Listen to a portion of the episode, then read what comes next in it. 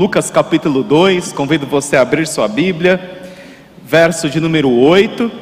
Quero lembrar a igreja, a todos, aqueles que estão aqui presencialmente de forma online também, que à noite nós teremos uma celebração muito especial de Natal, a Ponte Christmas, cada um na sua casa, cada um na sua casa com a sua ceia de Natal, seus convidados os seus amigos, seus familiares, reúna sua família às 22 horas, acesse os nossos canais oficiais, o YouTube, e lá nós teremos um momento muito especial, uma meditação de Natal. Com certeza pode ser uma ferramenta evangelística, principalmente se você tiver pessoas ali com você na sua ceia de Natal, que ainda não tomaram uma decisão ao lado de Jesus, faça isso, não desperdice essa oportunidade. As pessoas querem evidenciar tantos costumes e estilos nesta época de Natal, e nós precisamos enfatizar a verdadeira mensagem que é a respeito do nascimento de Jesus. Natal é sobre Jesus. E que você, na sua ceia de Natal, você que se conecte conosco às 22 horas para esta celebração de Natal. Próximo domingo nós teremos às 10h30 nossa celebração presencial às dez e meia da manhã, nós iremos refletir, vamos avaliar, vamos olhar para o nosso ano de 2023, a partir das Escrituras, e às dez e meia da noite, dez e meia da manhã, dez e meia da noite, a nossa celebração do culto da virada. Né, nós iremos aqui estar nos últimos momentos de 2023 juntos, nos primeiros momentos de 2024 juntos, cultuando a Deus, refletindo sobre a Sua palavra, consagrando o nosso ano ao Senhor num ambiente tão saudável, tão especial, tão edificante que é a celebração de culto a Deus. Se programe para estar conosco na celebração do 31 de dezembro, presencial, 10 e meia da manhã, 10 e meia da noite. Sem mais delongas, Lucas capítulo 2, a partir do verso 8, encontramos assim o texto bíblico para a mensagem desta manhã, cujo título é Extraordinário. Havia pastores que estavam nos campos próximos e durante a noite tomavam conta dos seus rebanhos. E aconteceu que um anjo do Senhor apareceu-lhes, e a glória do Senhor resplandeceu ao redor deles, e ficaram aterrorizados. Mas o anjo lhes disse: Não tenham medo, estou lhes trazendo boas novas de grande alegria, que são para todo o povo. Hoje, na cidade de Davi, lhes nasceu o Salvador, que é Cristo Senhor. Isto lhes servirá de sinal: encontrarão um bebê envolto em panos e deitado numa manjedoura. De repente, uma grande multidão do exército celestial apareceu com um anjo, louvando a Deus e dizendo: Vamos dizer juntos: Glória a Deus nas alturas e paz na terra aos homens aos quais Ele concede o seu favor. Quando os anjos os deixaram e foram para os céus, os pastores disseram uns aos outros: Vamos a Belém e vejamos isso que aconteceu e que o Senhor nos deu a conhecer. Então correram para lá e encontraram Maria e José e o bebê deitado na manjedoura. Depois de o verem, contaram a todos o que lhes fora dito a respeito daquele menino. E todos os que o ouviram, o que os pastores diziam, ficaram admirados. Maria, porém, guardava todas essas coisas, sobre elas refletia em seu coração. Os pastores voltaram, glorificando e louvando a Deus por tudo o que tinham visto e ouvido, conforme lhes fora dito. Vamos orar mais uma vez? Senhor Jesus, que especial é este ajuntamento testemunho para o mundo, edificação para a tua igreja, e que este ajuntamento seja agradável ao Senhor, as nossas motivações de estarmos aqui, o culto que oferecemos a Ti, e que o Senhor possa, ó Deus, nos tocar com a verdadeira mensagem do Natal e a levarmos, como fizeram esses pastores, para outras pessoas com grande alegria nos nossos corações. Em nome de Jesus, amém? Você pode se sentar.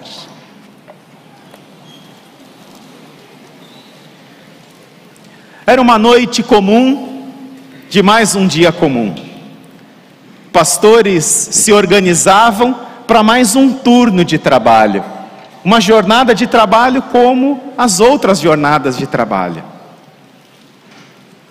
organizavam seus rebanhos para cuidar dos rebanhos nos campos aos arredores de Belém, nos campos próximos de Belém. Interessante mencionar que a atividade de cuidar de rebanhos, de cuidar de ovelhas, é uma das atividades mais antigas que nós temos conhecimento nas Escrituras. Nós sabemos, em Gênesis capítulo 4, que Abel, filho de Adão e Eva, ele era pastor de ovelhas. E assim essa função ela foi sendo muito exercida dentro da cultura dos hebreus, da cultura de Israel, como povo nômade antes de entrar na terra prometida e depois que conquistaram a terra prometida. Abraão, Isaac, Jacó, Esaú, a família de José, todos eram pastores. E é claro que houve um pastor que se tornou o mais famoso dos pastores de ovelhas. Um pastor que também cuidava dos seus rebanhos nos campos ao, aos arredores de Belém, que saiu dos campos aos arredores de Belém para ser o rei de Israel, Davi. Davi também era um pastor de ovelhas que cuidava dos seus rebanhos nos campos próximos de Belém. Aquele era um dia comum, de mais uma noite comum, de mais uma jornada comum. Era verdade também que aqueles eram dias agitados. Diante do decreto do imperador César Augusto, ordenando recenseamento, todos se deslocavam das suas cidades para irem para a sua cidade natal, a fim de se alistarem. O objetivo do recenseamento do império era sempre dois objetivos, eram sempre dois objetivos contagem para imposto e contagem de homens aptos para possíveis exércitos também, para formação de possíveis exércitos também. E eram dias agitados, e possivelmente essa grande movimentação de pessoas na cidade de Belém provocara aquilo que nós conhecemos como alta dos preços. Os alimentos provavelmente subiram de preço, a procura pelas ovelhas também subiu, o aumento pela procura de ovelhas.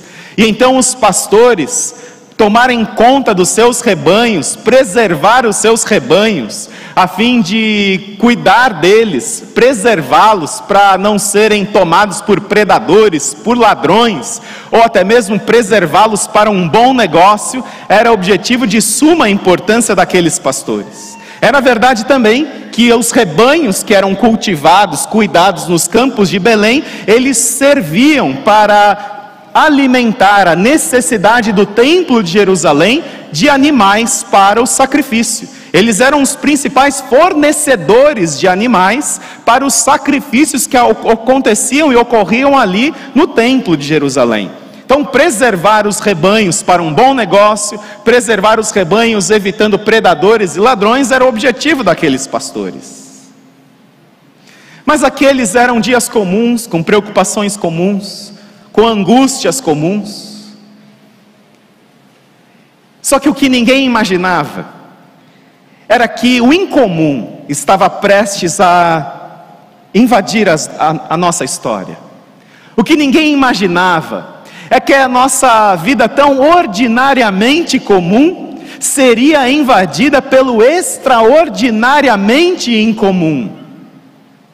O Senhor, ele romperia o silêncio intertestamentário, o silêncio de 400 anos, desde o último profeta a profetizar no Antigo Testamento, Malaquias, e o Senhor não apenas estava para romper com um silêncio, comunicando o nascimento do Salvador, do Messias tão aguardado e profetizado, porque aqueles eram dias que, diante da opressão do Império Romano, diante da opressão do imperador, se havia um aumento de leitura das profecias. O povo de Israel, os mestres da lei, os sacerdotes, eles se voltavam para as profecias do Antigo Testamento e havia ali uma expectativa de que o rei ele nasceria e, e claro, a expectativa deste rei que os livraria do domínio da opressão do Império Romano que era por demais pesado sobre Israel.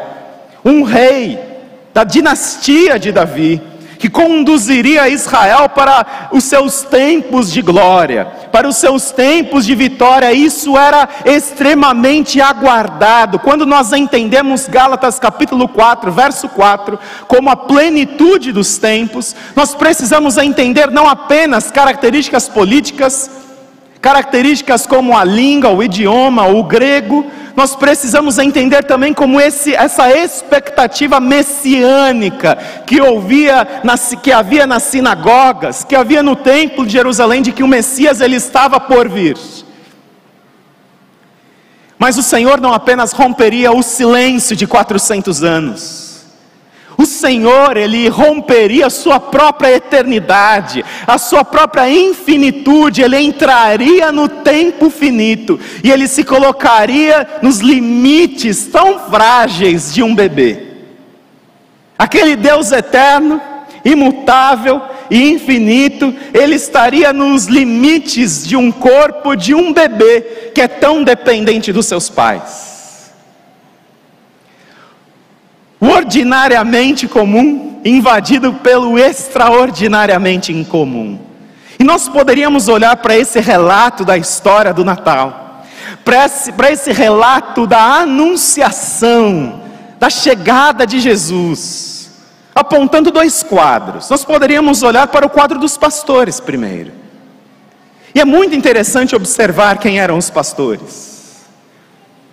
Porque os pastores, embora a atividade de pastorear rebanhos, de pastorear ovelhas, era extremamente difundida dentro da cultura de Israel, os pastores eles eram extremamente desprezados por qualquer sociedade.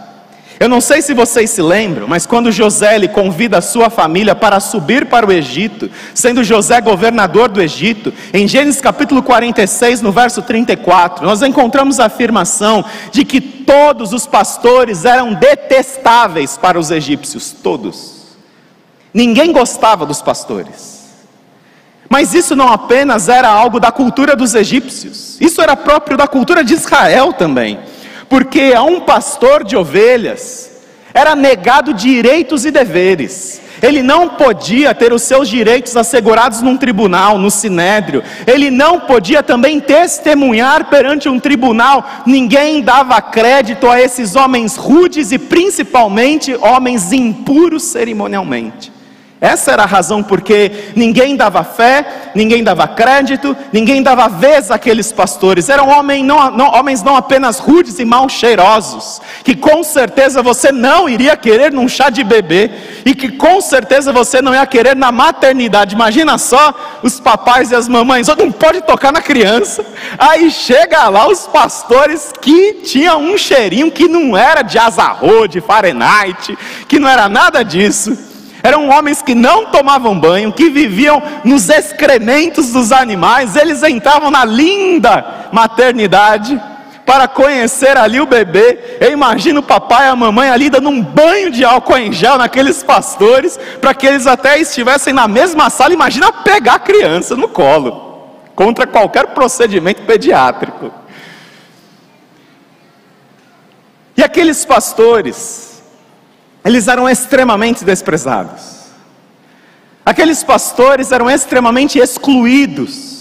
Eles eram impuros cerimonialmente porque eles estavam em constante contato com cadáveres de animais, em constante contato com sangue de animais. E ao tocarem nesses sangues, ao tocarem naqueles animais mortos, eles estavam impuros cerimonialmente, eles viviam impuros cerimonialmente 24 horas por dia.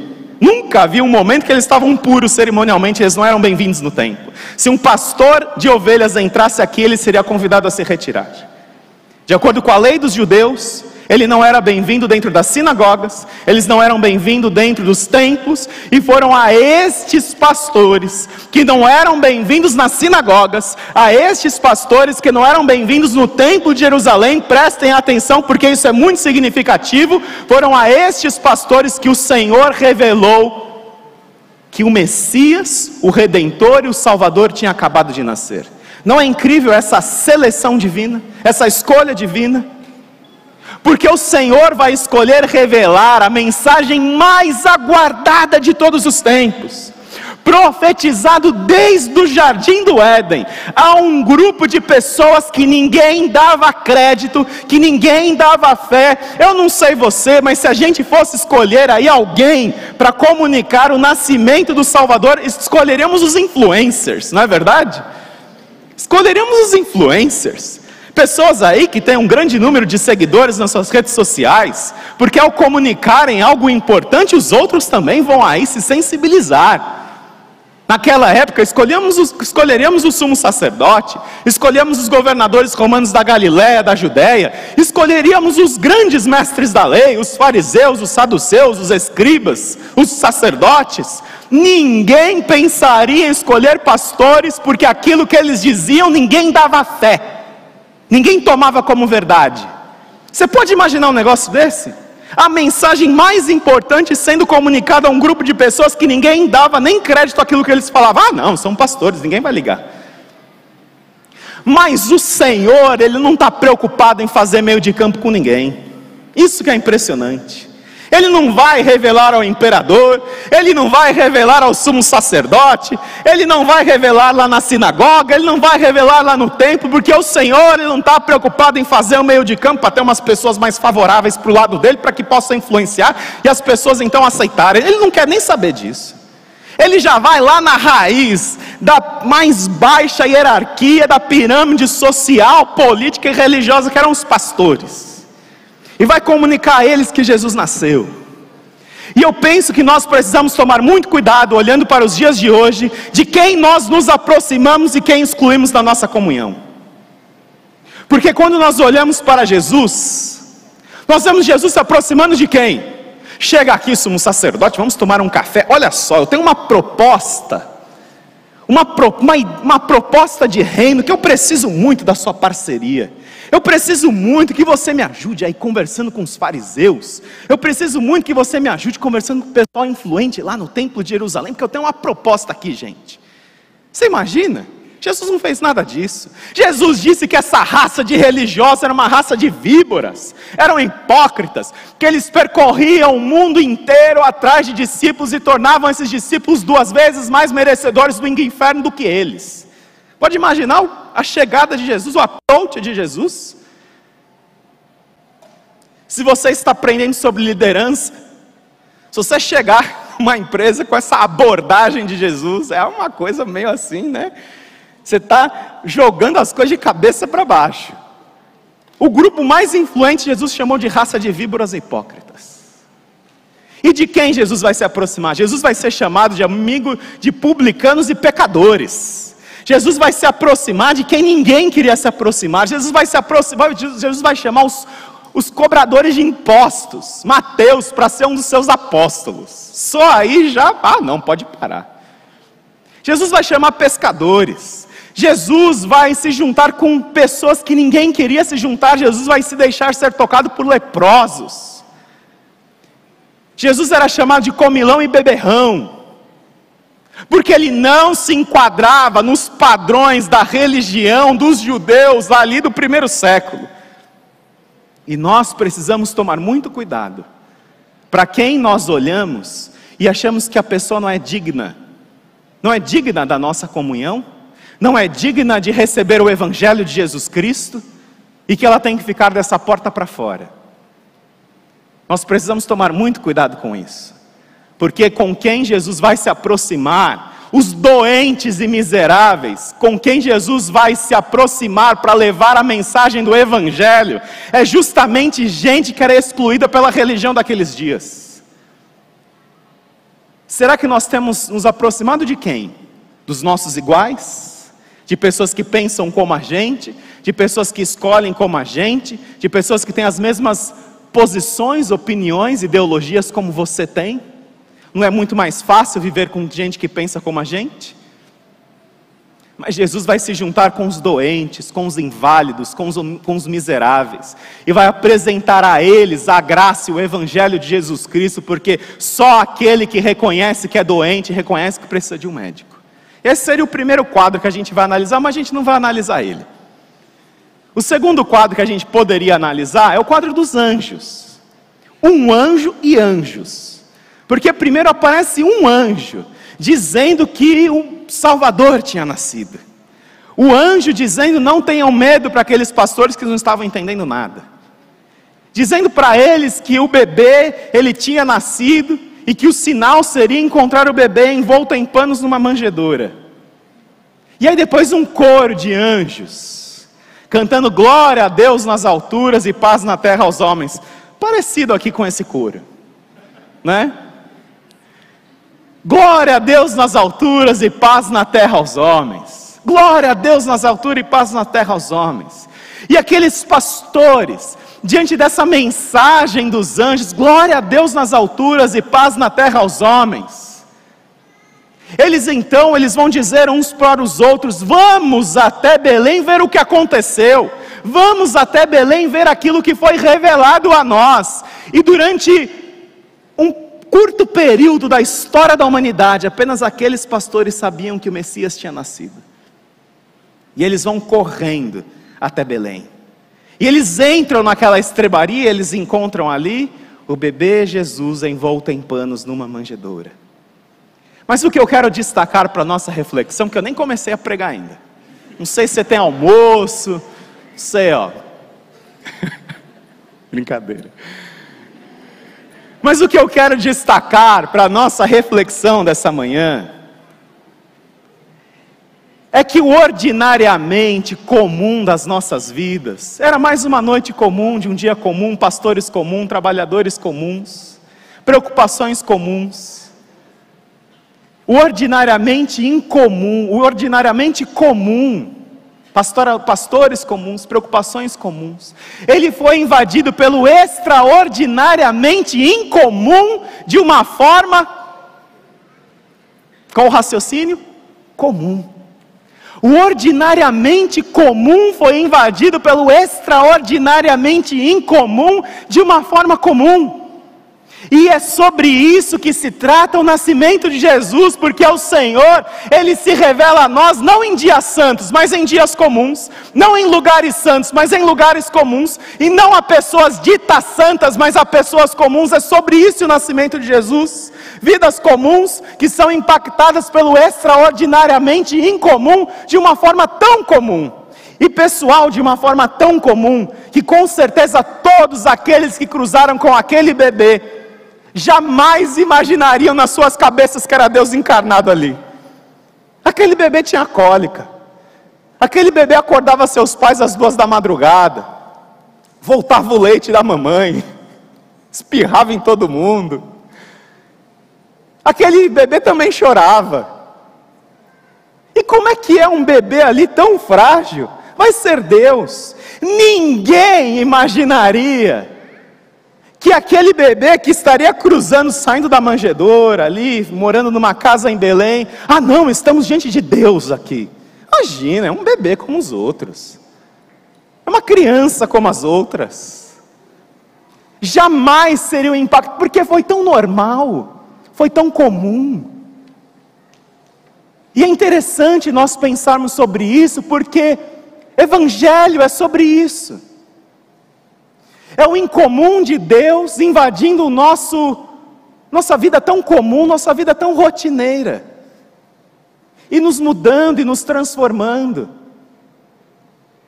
Porque o Senhor, Ele vem ao nosso encontro, pessoas comuns, com uma rotina tão comum, com preocupações tão comuns, que nós ficamos até nos perguntando: será que a gente faz alguma diferença? Nós somos tão comuns, temos uma agenda tão comum, somos temos uma agenda tão simples, mas o Senhor vem a nós e diz: Não tenham medo, eu trago a vocês boas novas de grande alegria.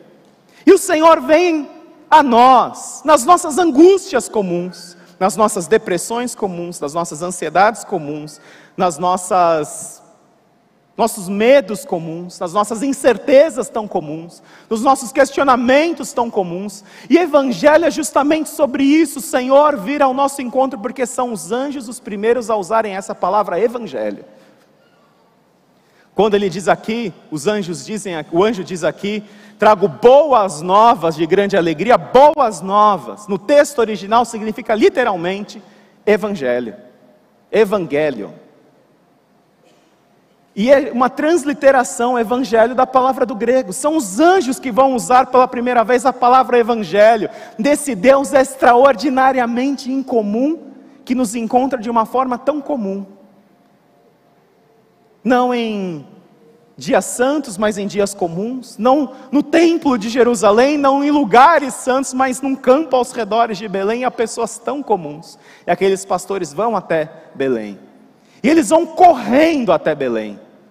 Porque quando você tem a mensagem da palavra do Senhor, o que você mais quer, você tem urgência na sua vida para ter um encontro com Jesus.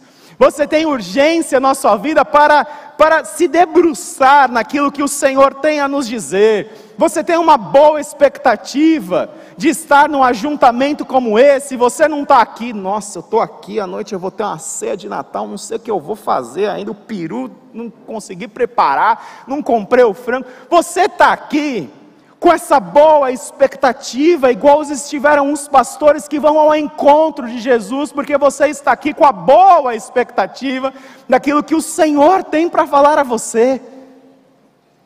E aí, quando eles se encontram com os pastores, quando os pastores se encontram na manjedoura, encontram Maria, José, o bebê deitado na manjedoura, e depois de verem isso, eles saem contando para todo mundo. E aqui nos diz o texto que os pastores voltaram glorificando e louvando a Deus. Eles voltaram louvando e glorificando a Deus, porque todo encontro com Jesus deve produzir em nós esse maravilhoso espanto de estarmos diante da palavra de Deus, diante de Jesus, e esse encontro com Jesus, ele produz em nós alegria, ele produz em nós essa, deve produzir em nós essa mesma reação dos pastores que voltaram louvando e glorificando a Deus. Já imaginou? Se você, 2% das pessoas que estão aqui voltarem para suas casas, louvando e glorificando a Deus e com urgência de contarem sobre a mensagem do Natal para os seus familiares que vão estar lá, não vai ter aquela brigalhada da família, e você vai estar lá e você vai contar: peraí, gente. Não vamos brigar dessa vez, não. Não gostou do amigo secreto? Você dá um presentão, ganha um presentinho. Não, peraí. Vamos aqui ouvir uma mensagem na Ponte Christmas. Sobre a mensagem do Natal. E é uma excelente oportunidade para você comunicar que Jesus nasceu. Porque todo encontro com Jesus, pessoal, deve produzir em nós essa alegria indizível efusiva, radiante, de termos sido encontrados pelo Senhor, porque é o Senhor quem encontra aqueles pastores. A mensagem de Jesus tem provocado essa alegria no seu coração? Ou será que você já se acostumou? Mais um Natal, mais umas músicas de Natal, mais um sermão de Natal. Essa história eu já conheço, aí eu ouço ela todo ano, há 30 anos, há 10 anos, há 40 anos, há 50 anos.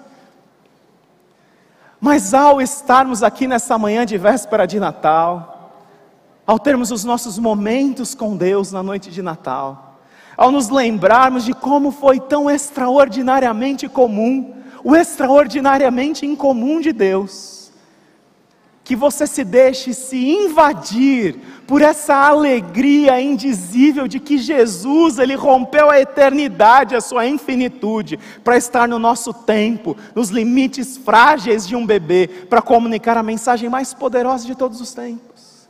E eu não sei você, mas quando eu termino esse relato, eu já estou acabando, gente. Quando eu termino esse relato, no verso 20, eu não sei, eu fico assim, sabe quando você termina um livro? E você fica olhando as próximas páginas. Não, peraí, peraí, deve, deve ter mais alguma coisa aqui. Porque esses pastores tão comuns, que receberam uma comunicação angelical tão incomum, que vão encontrar um bebê tão comum, uma manjedora tão simples, tão comum, e voltam contando para todo mundo. Eles nem crédito tinham na praça para fazer isso, mas eles voltam contando para todo mundo que o Messias tinha nascido, que o Redentor tinha nascido, que o Salvador tinha nascido. Eu fico esperando assim, mas não pode acabar assim. Cadê os pastores aqui? Cadê um outro encontro? Não, peraí, deve ter mais alguma coisa, porque eles simplesmente desaparecem. eles acabam aqui no verso 20 e não se ouve mais dos pastores. Nem a tradição, ela conta algo sobre os pastores. Algo que a gente possa trazer de forma fidedigna. Não se tem sobre esses pastores. Eles sumiram, eles desapareceram. Voltaram para suas vidas comuns. Voltaram para suas rotinas comuns. E o que é mais impressionante sobre Jesus é justamente isso, que a nossa vida ela é alcançada pelo Deus extraordinário, que nos faz retornar para a nossa vida que é comum, de preocupações comuns, mas com uma mensagem que vai deixar a nossa vida sendo Jesus evidenciado, porque Jesus ele continua na história. Aqueles pastores não. Aqueles pastores somem, eles desaparecem. E assim tem que ser a sua vida e a minha vida. Invadidos pelo extraordinariamente incomum, que nos alcança e nos faz retornar para as nossas vidas tão comuns, nós não ouvimos mais sobre esses pastores.